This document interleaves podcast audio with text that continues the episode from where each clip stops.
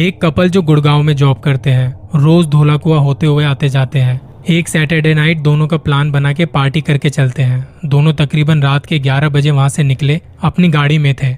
12 बजे के आसपास का टाइम हो रहा होगा। गाड़ी धोला कुआ से होते हुए जा रही थी। रात में जब ट्रैफ़िक नहीं होता तो गाड़ी की स्पीड का भी कुछ पता नहीं चलता। साउथ कैंपस के एक कॉलेज के सामने से जब ये लोग जा रहे थे, गाड़ी में कुछ आवाज़ सी आई। काफ़ी तेज आवाज़ थी और लगा के पता नहीं क्या हो गया।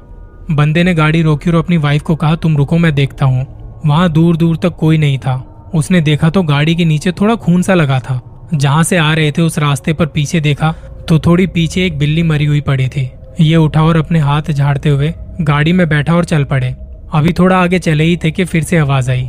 वाइफ ने बोला, घर थोड़ी ही दूर है, रुको मत। थोड़ी दूर और चले तो इन्हें रोड के साइड में एक लेडी खड़ी दिखाई दी, जिसके हाथ में एक बिल्ली थी।